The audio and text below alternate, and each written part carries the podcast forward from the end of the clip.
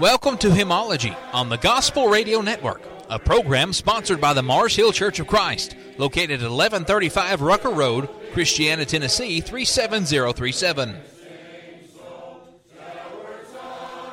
You may contact us by phone at 615 203 3637. If you would like more information about our congregation or this program, you may visit our website at www.marshillcoc.org. We invite you to join us every Tuesday morning at 11 a.m. right here on tgrn.org. And now, here is your host, Brother Kyle Webb.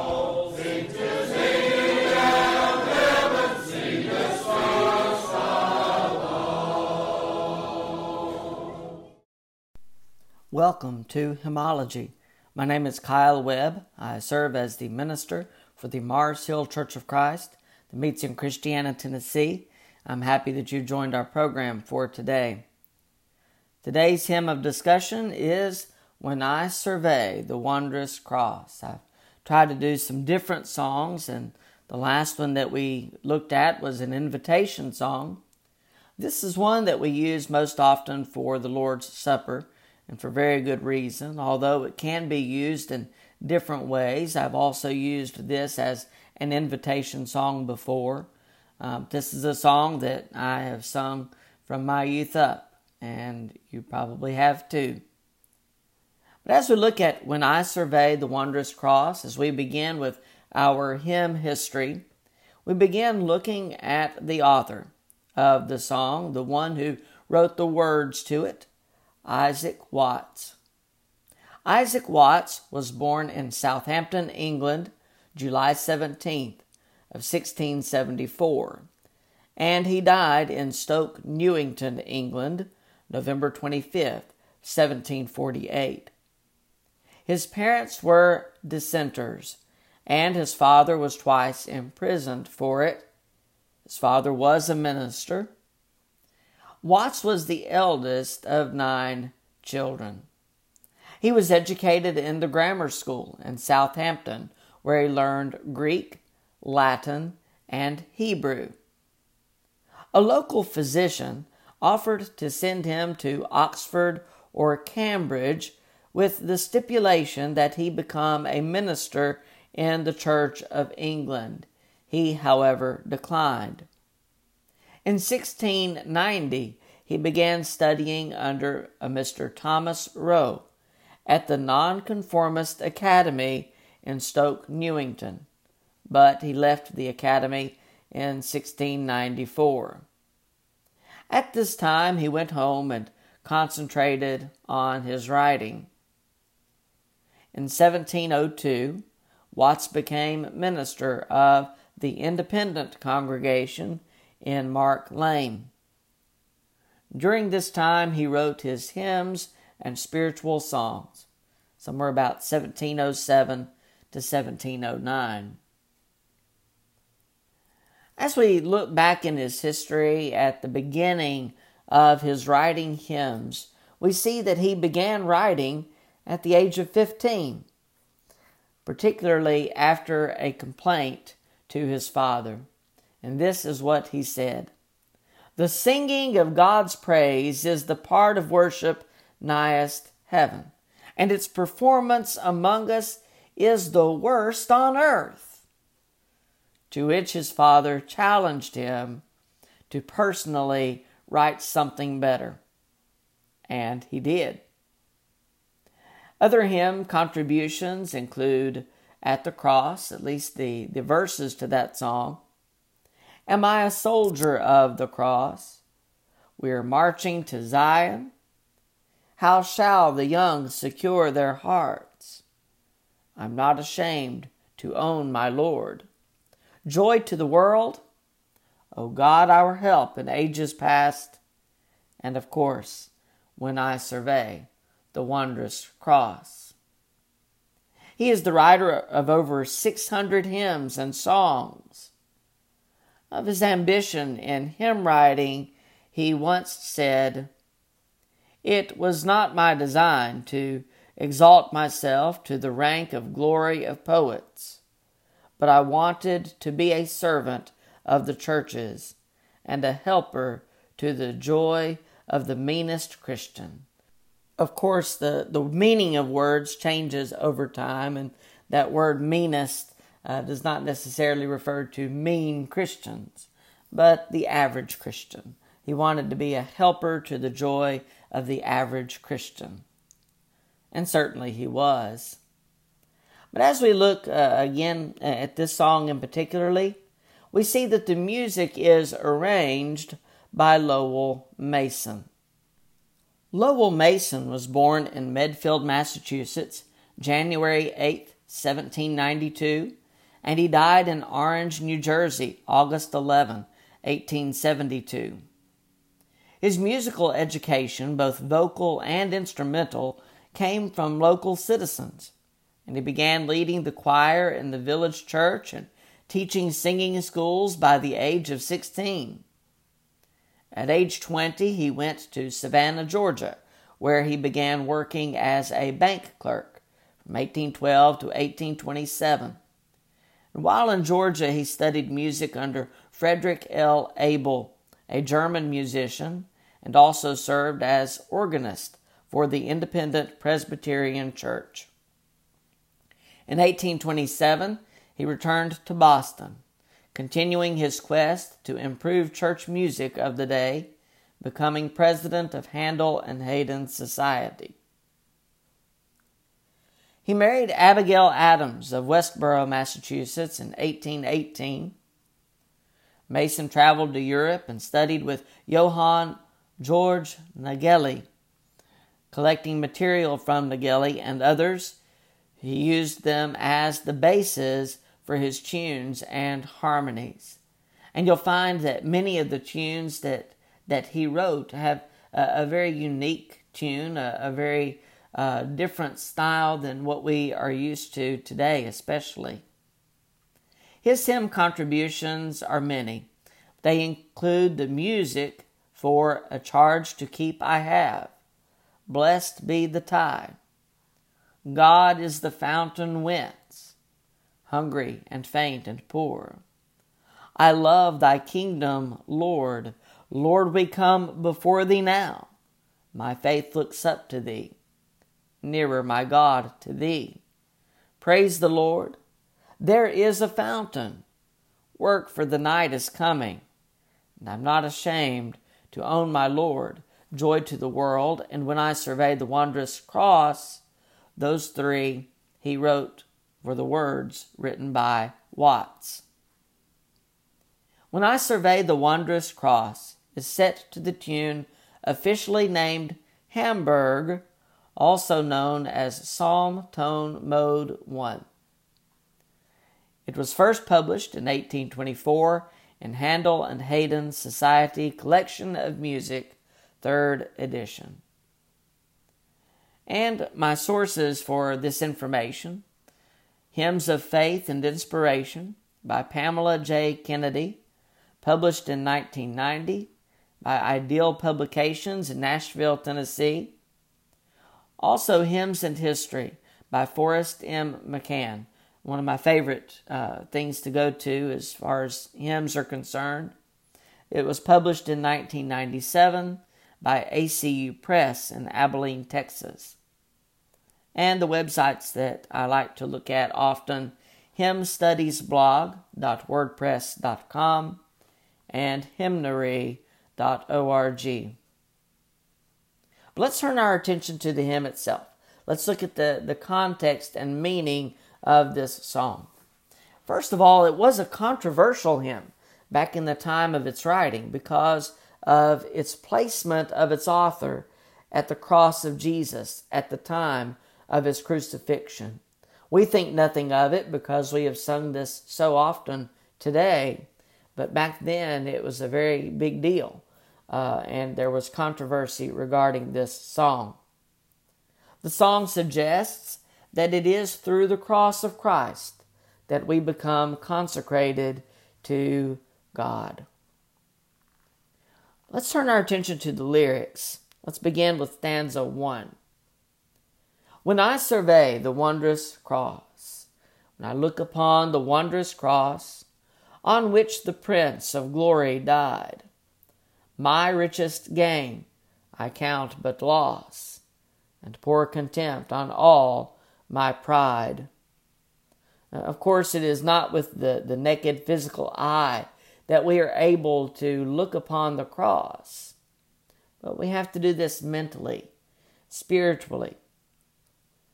And in that light, let's read together John 19, beginning with verse 17. This from the New King James Version. And he, bearing his cross, went out to a place called the place of a skull, which is called in Hebrew Golgotha, where they crucified him, and two others with him, one on either side, and Jesus in the center. Now Pilate wrote a title and put it on the cross, and the writing was, Jesus of Nazareth, the King of the Jews. Then many of the Jews read this title, for the place where Jesus was crucified was near the city, and it was written in Hebrew, Greek, and Latin. Therefore the chief priests of the Jews said to Pilate, Do not write the King of the Jews, but he said, I am the King of the Jews. Pilate answered, What I have written, I have written. Then the soldiers, when they had crucified Jesus, took his garments and made four parts, to each soldier a part, and also the tunic. Now the tunic was without seam, woven from the top in one piece. And they said, therefore, among themselves, Let us not tear it, but cast lots for it. Whose shall it be? That the scripture might be fulfilled, which says, they divided my garments among them, and for my clothing they cast lots. Therefore the soldiers did these things. Now there stood by the cross of Jesus his mother, his mother's sister Mary, the wife of Clopas, and Mary Magdalene. When Jesus therefore saw his mother and the disciple whom he loved standing by, he said to his mother, Woman, Behold your son. Then he said to the disciple, Behold your mother. And from that hour, that disciple took her to his own home. After this, Jesus, knowing that all things were now accomplished, that the scripture might be fulfilled, said, I thirst. Now a vessel full of sour wine was sitting there, and they filled a sponge with sour wine put it on hyssop, and put it to his mouth. So when Jesus had received the sour wine, he said, It is finished. And bowing his head, he gave up his spirit. The significance of the cross for us is that it is the instrument used to purchase our pardon from our sins. Romans 5, verses 6 through 9 for when we were still without strength, in due time Christ died for the ungodly. For scarcely for a righteous man will one die, yet perhaps for a good man someone would even dare to die.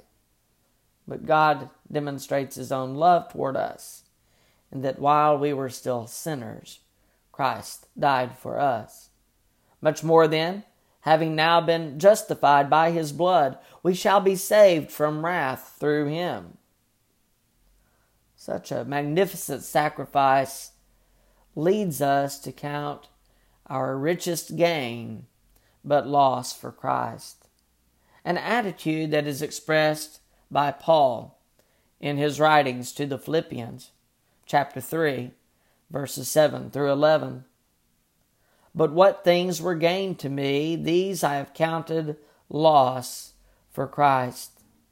Yet indeed I also count all these things, or all things lost for the excellence of the knowledge of Christ Jesus my Lord, for whom I have suffered the loss of all things, and count them as rubbish, that I may gain Christ and be found in him, not having my own righteousness, which is from the law, but that which is through faith in Christ, the righteousness which is from God by faith, that I may know him, and the power of his resurrection, and the fellowship of his sufferings, being conformed to his death, if by any means I may attain to the resurrection from the dead.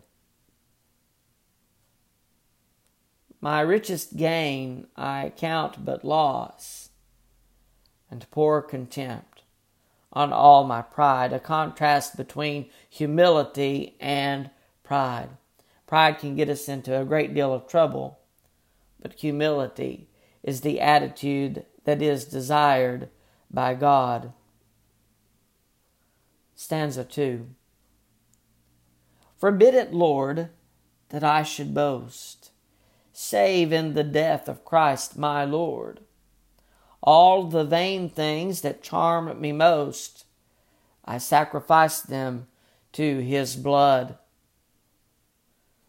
Aside from Christ's sacrifice for us, we truly have nothing to boast of. There's nothing that I can look at myself and say that I did for myself in regard to my salvation. Ephesians chapter 2, verses 8 and 9. For by grace you have been saved through faith, and that not of yourselves, it is the gift of God, not of works, lest anyone should boast. It is not because of anything we have done that we are saved, nothing that I, I have done for myself, but it is by God's grace. It is not of works, not of works of merit, that is, but it is through works of obedience. There are certain things that we must do in service to God. We must obey the gospel in the way that is prescribed in Scripture confession of faith in Christ, repentance, and baptism for the remission of sins. But these are works of obedience, not works of merit. They're not things that earn our salvation. Nothing can earn our salvation. But in obedience to God's will, we are still to obey Him and to do these works of obedience. We are to sacrifice the things of the world, offering self as a living sacrifice to God. Jesus says in Matthew 16, verses 24 and 25, if anyone desires to come after me, let him deny himself and take up his cross and follow me. For whoever desires to save his life will lose it, but whoever loses his life for my sake will find it. Romans 12:1 I beseech you therefore brethren by the mercies of God that you present your bodies a living sacrifice holy acceptable to God which is your reasonable service. Stanza 3. And this one, whenever I lead it at least, I try to sing this quieter to, to get its full meaning. We're paying very close attention to the appearance of Jesus on the cross. See from his head, his hands, his feet sorrow and love flow mingled down. Did e'er such love and sorrow meet, or thorns compose so rich a crown? Through the scriptures, we are able to survey his lifeless body on the cross. Go back to John 19. This time, let's read verses 31 through 37. Therefore, because it was the preparation day, that the bodies should not remain on the cross on the Sabbath, for that Sabbath was a high day, the Jews asked Pilate that their legs might be broken, and that they might be taken away. Then the soldiers came and broke the legs of the first and of the other who was crucified with him. But when they came to Jesus and saw that he was already dead, they did not break his legs. But one of the soldiers pierced his side with a spear, and immediately blood and water came out. And he who has seen has testified, and his testimony is true, and he knows that he is telling the truth, so that you may believe. For these things were done that the scripture should be fulfilled. Not one of his bones shall be broken. And again, another scripture says, They shall look on him whom they pierced. As we survey his lifeless body on the cross, as we look at his head, his hands, his feet, as we see the blood and water come out, sorrow and love flow mingled down. Did e'er such love and sorrow meet? Uh, the love and sorrow with which he went to the cross, or thorns compose so rich a crown. Jesus' death is an expression of God's love for mankind.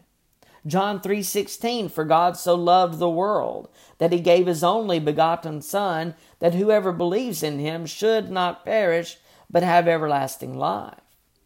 Ephesians 2 verses 4 and 5 But God who is rich in mercy because of his great love with which he loved us even when we were dead in trespasses made us alive together with Christ by grace you have been saved.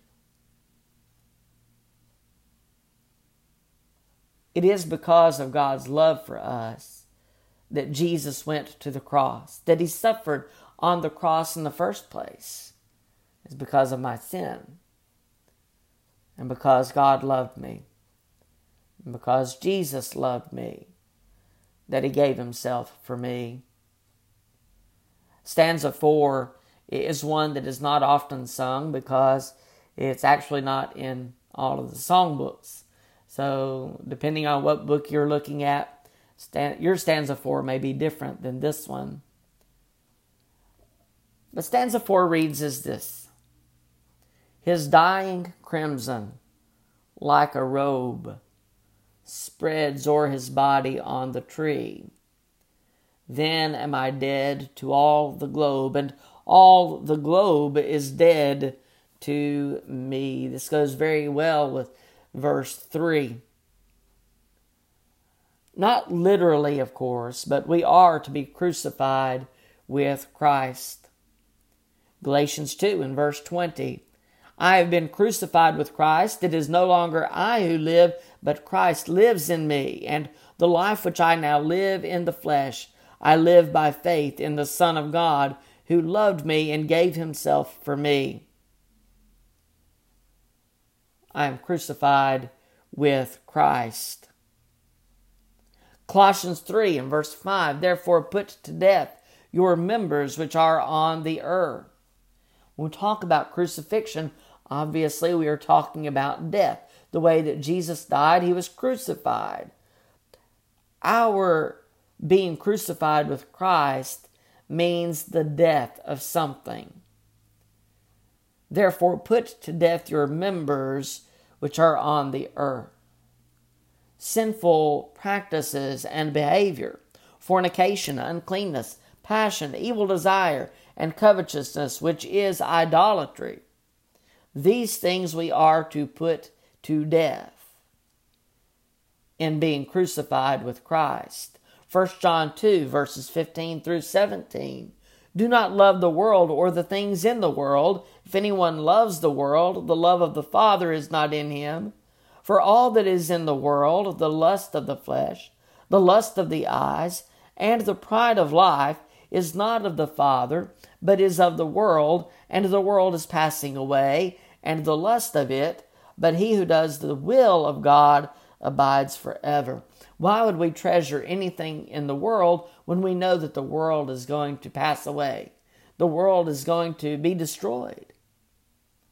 And the things that are in it, the pleasures that are of the world, all of these things will be done away with. Anything that, that draws us to the world, those things, those desires are to be put to death as we are crucified with Christ. And in contrast, we are given life. As we put to death these members, we are given life in Christ. He lives within us, and we are given life eternally as a reward for our faithfulness. Stanza 5 Were the whole realm of nature mine, that were a present far too small.